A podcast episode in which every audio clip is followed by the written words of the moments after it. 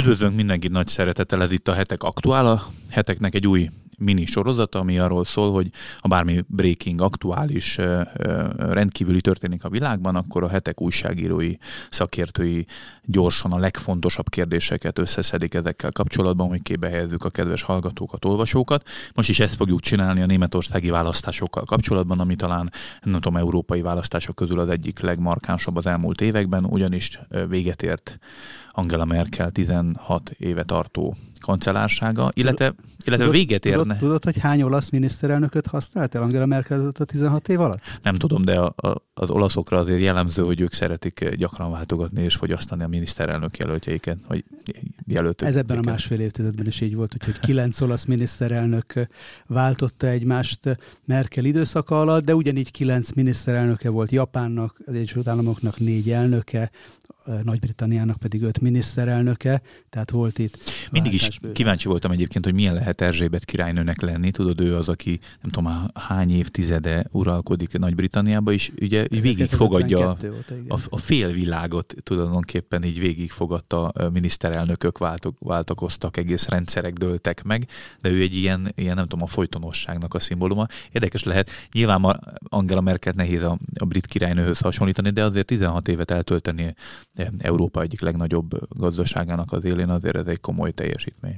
Igen, hát ő maga is például 533 külföldi utat tett meg, tehát túlzásnak azt lehet mondani, hogy ez alatt a 16 év alatt megfordult a világon mindenütt, ahol, ahol megfordulni érdemes, és most beszélünk majd a választásoknak a lehetséges következményeiről, koalíciós kimenetelekről, de mindenképpen azt le lehet szögezni, hogy bárki is lesz az új német kancellár, egy nagyon nagy cipőbe vagy igen. Merkel esetében blézerbe kell belebújnia, amelyre a lehetséges jelöltek közül úgy tűnik egyelőre egyik sem alkalmas még, lehet, hogy később belenő, de azért itt, ez egy nagy kihívás. Itt picit hozzuk képbe azért a hallgatókat, mielőtt belemegyünk itt a részletekbe, hogy pontosan mi is történt. Most vasárnap volt Németországban alsóházi parlamenti választások, ahol kancellár is közvetve választanak a, a németek. Nyilván nem a közvetlenül szavaznak rá, hanem a Bundestagnak, a német parlamentnek a képviselői szavazzák meg a kancellár. Ennyiben hasonló a magyar Igen, olyan mint, olyan, mint Magyarországon és itt tulajdonképpen azt kell tudni, hogy Angela Merkel ugye a CDU-nak volt, a kereszténydemokratáknak volt a jelöltje, 16 éve CDU-s kancellár uralja Németországot, tehát egy abszolút nagy hegemóniája volt, úgymond a németországi jobb oldalnak. Na most ez a mostani ö, ö, német választáson úgy tűnik, hogy megrendülni látszik, főleg azért, mert a, az eredmények tudatában a CDU hosszú ideje először alul maradt a szociáldemokratákkal szemben. Még ez sem volna példátlan, de az sem biztos, hogy mondjuk második helyről kormányt tudnak alakítani. Ha ez így van, akkor hosszú ideje először baloldali kancellárja lesz Németországnak, de szerintem részletezzük egy picit, hogy mit kell tudni a németországi pártokról, meg az eredményekről, és akkor ennek tudatában megyünk tovább. Igen, tehát először is a kínálat, a a, amely pártokból összeállhat az új német eh, koalíció. Ugye a választást az SPD nyerte meg, a szociáldemokraták 26%-kal eh, kerekítve 24%-ot kaptak eh, a kereszténydemokraták, keresztényszocialisták harmadik helyen végeztek a zöldek 14%-kal, 11% körül kapott az FDP, a magyarra fordítva szabad demokrata párt, ez azért kicsit más, mint amit mi ez alatt a név alatt ismerünk itt a magyar közelmúltból. Ez egy piacpárti, gazdaságpárti, kapitalista párt.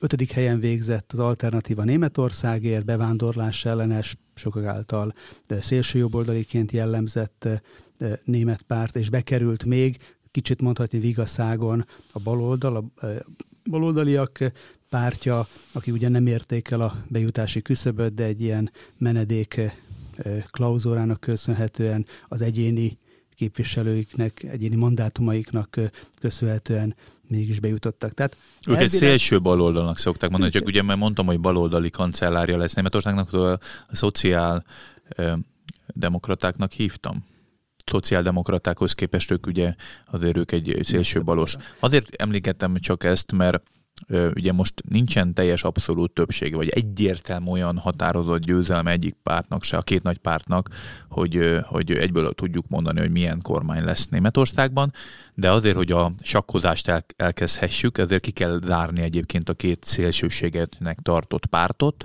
Az egyik ugye a, a, a kriptokommunisták, vagy nem tudom, hogy hívják ők szélső baloldali, a linke, ővelük senki nem akar koalíciót kötni, és ráadásul olyan borzasztóan szerepeltek, hogy alig jutottak be a parlamentbe, nem is érdemes velük összefogni. A másik az AFD, ez a Alternativ für Deutschland, ez a, a, a szélső jobboldalinak tartott, de bevándorlás ellenes párt. Ők sem szerepeltek olyan nagyon jól a választáson, de nagyjából megtartották. Két százalékot veszítettek a legutóbbi Igen. eredményből. És, és velük elné- se akarnak elnézés, összefogni. Elnézés is előre mindenkitől volt is talán ilyen komment a heteknek a gyors elemzése alatt, hogy miért nem foglalkozunk részletesebben az AFD-vel és ezt most sem fogjuk, egyszerűen azért, mert mindegyik náluk nagyobb pár deklarálta azt, hogy nem hajlandó Igen. koalícióba menni velük. Tehát összesen marad négy szóba jöhető párt, és ebből a négy, négy pártból kell összeállítania, összeállítaniuk a német következő kormányt matematikailag meg lehet állapítani, hogy két párt csak a nagy koalíció esetén, tehát a két legnagyobb pártnak van elegendő mandátuma ahhoz, hogy együtt két párti kormányt alakítsanak. Ez nem példanélküli, volt ilyen Németországban, tulajdonképpen ezek a koalíciók működtek. Most azonban a Merkel utáni korszakban minden párt, minden nagyobb párt szeretné azt megmutatni, hogy van önálló arculata, nem csak egy ilyen utánfutóként egy merkeli vezetés keretében tud kormányképes lenni, hanem, hanem önállóan is. Ezért azt lehet mondani, hogy kicsi, a csekély a valószínűsége annak, hogy nagy koalícióra álljon össze az SDP a keresztény demokratákkal, és akkor ugye marad a további lehetőségek közül az, hogy három kormány, kézenfekvő... Három párti kormány. Három igen. párti kormány alakul. Kézenfekvő az, hogy ugye a legnagyobb pártnak a baloldali SPD-nek a vezetésével áll föl egy új kormány. Ebbe ugye a zöldek és a szabaddemokraták lehetnek a szóba jöhető partnerek. Ezt egyébként Németországban jelzőlámpa koalícióként szokták emlegetni. Ugye a pártoknak a hagyományos színei alapján a piros, mint az SZPT, a sárga, mint a FDP, FDP igen, és a, a zöldek, ugye a, a zöldek.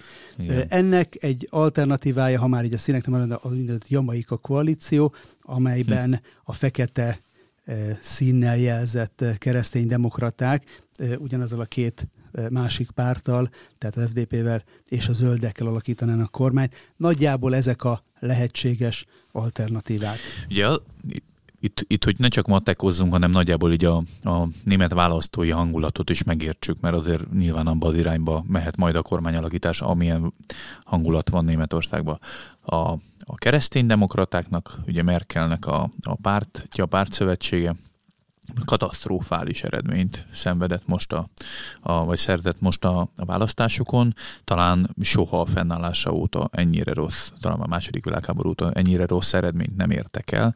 Nagyon nagyot zuhantak be, 9%-ot vesztettek a négy évvel ezelőtti választás óta, ahol szintén egyébként ilyen koalíciós káosz volt, tehát majdnem új választásokat kellett kiírni, tehát nagyon sokat tárgyaltak, hogy mi legyen. Most is egyébként erre számítanak, hogy annyira szoros az eredmény, meg annyira sok a matek, hogy lehet, hogy karácsonyra sem lesz egyébként új kormány a Németországnak, azért karácsonyi, de mennyire messze van, lehet, hogy már lassan a boltok elindulnak a karácsonyi díszekkel, de azért még egy pár hónapunk van addig, tehát nagyon hosszú tárgyalási káosz van.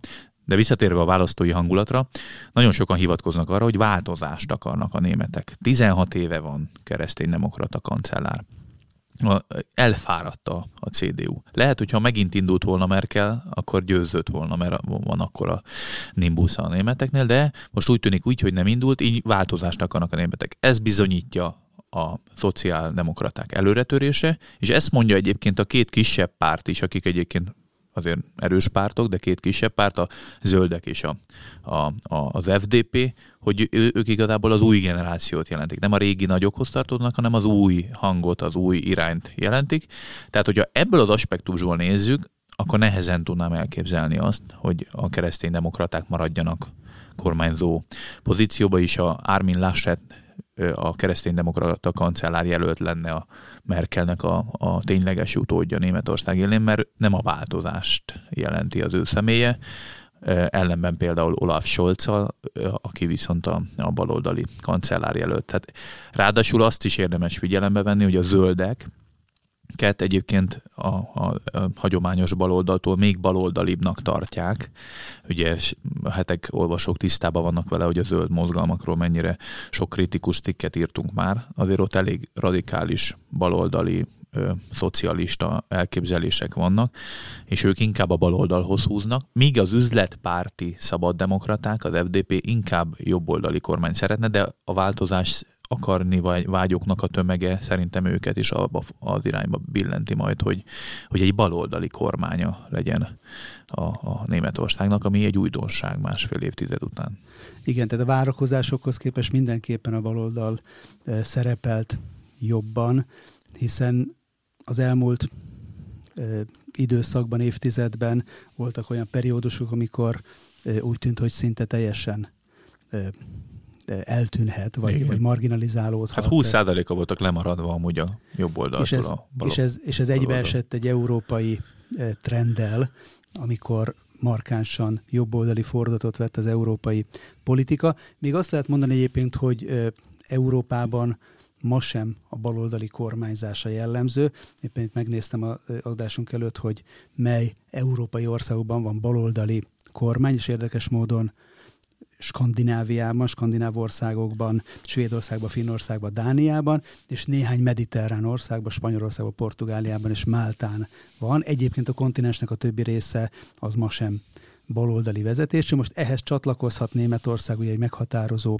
szereplőként. Ennek, ennek van talán a nagyobb esélye és lehetősége. Igen.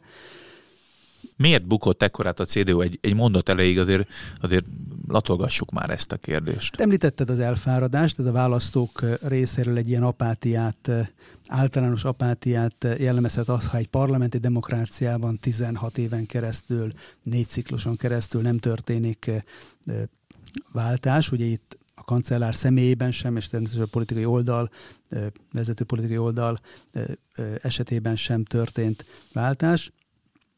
Ez hozhatott egy, egy kifáradást. Emellett nyilván szerepet játszott az, hogy Merkel utódjaként sokáig ment a hezitálás, hogy ki, le, ki lehet a lehetséges utódja. Végül egy olyan jelöltet találtak, aki nem folytatott hibátlan kampányt. Milyen szépen fogalmaztál. Vagy úgy is lehet mondani, hogy a kampányban volt egy olyan baki, amit Merkel biztos, hogy nem követett volna el. hogy emlékszünk a nyári tragikus kimenetelő németországi áradásokra, amikor a német államelnök ellátogatott Észak-Rajna Westfáliába, és éppen az együttérzését fejezte ki az áldozatok felé, amikor a háttérben álló politikusoknak egy csoportjában esett a kamerák tanúsága szerint hangosan elkezdett nevetgélni, vagy hát jól láthatóan, pontosabban jól láthatóan elkezdett nevetgélni, és ezt rögtön, erre rögtön fel is hívták újságírók a figyelmet.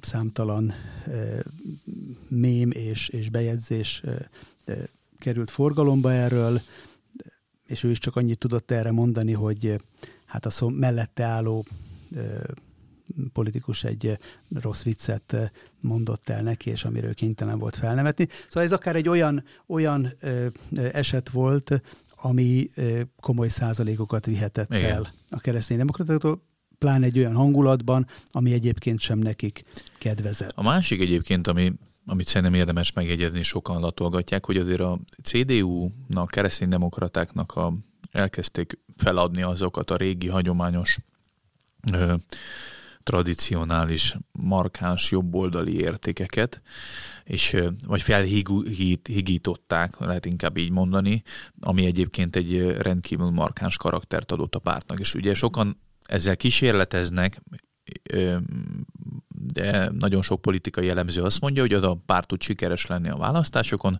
akik nagyon-nagyon egyben tartják a saját szavazói bázisukat. És az jól látszik, egyébként már a felmérésekben is látható volt, hogy a kereszténydemokraták vagy azért, mert állandóan nagy koalícióba kellett kormányozni a szódzemekkel, vagy azért, mert egy egyszerű konzervatív önfeladás folyamatán mennek végig, de elkezdték elveszíteni a választókat. Tehát az, hogy elmegy 900 ezer CDU szavazó a zöldekhez, vagy 350 ezer a, a, a szabaddemokratákhoz, vagy a szocialistákhoz átvándorol 1,4 millió, az azért azt jelenti, hogy ott vélehetően nem, nem volt egy markáns kapcsolódás az eredeti értékekhez, és ezt jól látjuk egyébként.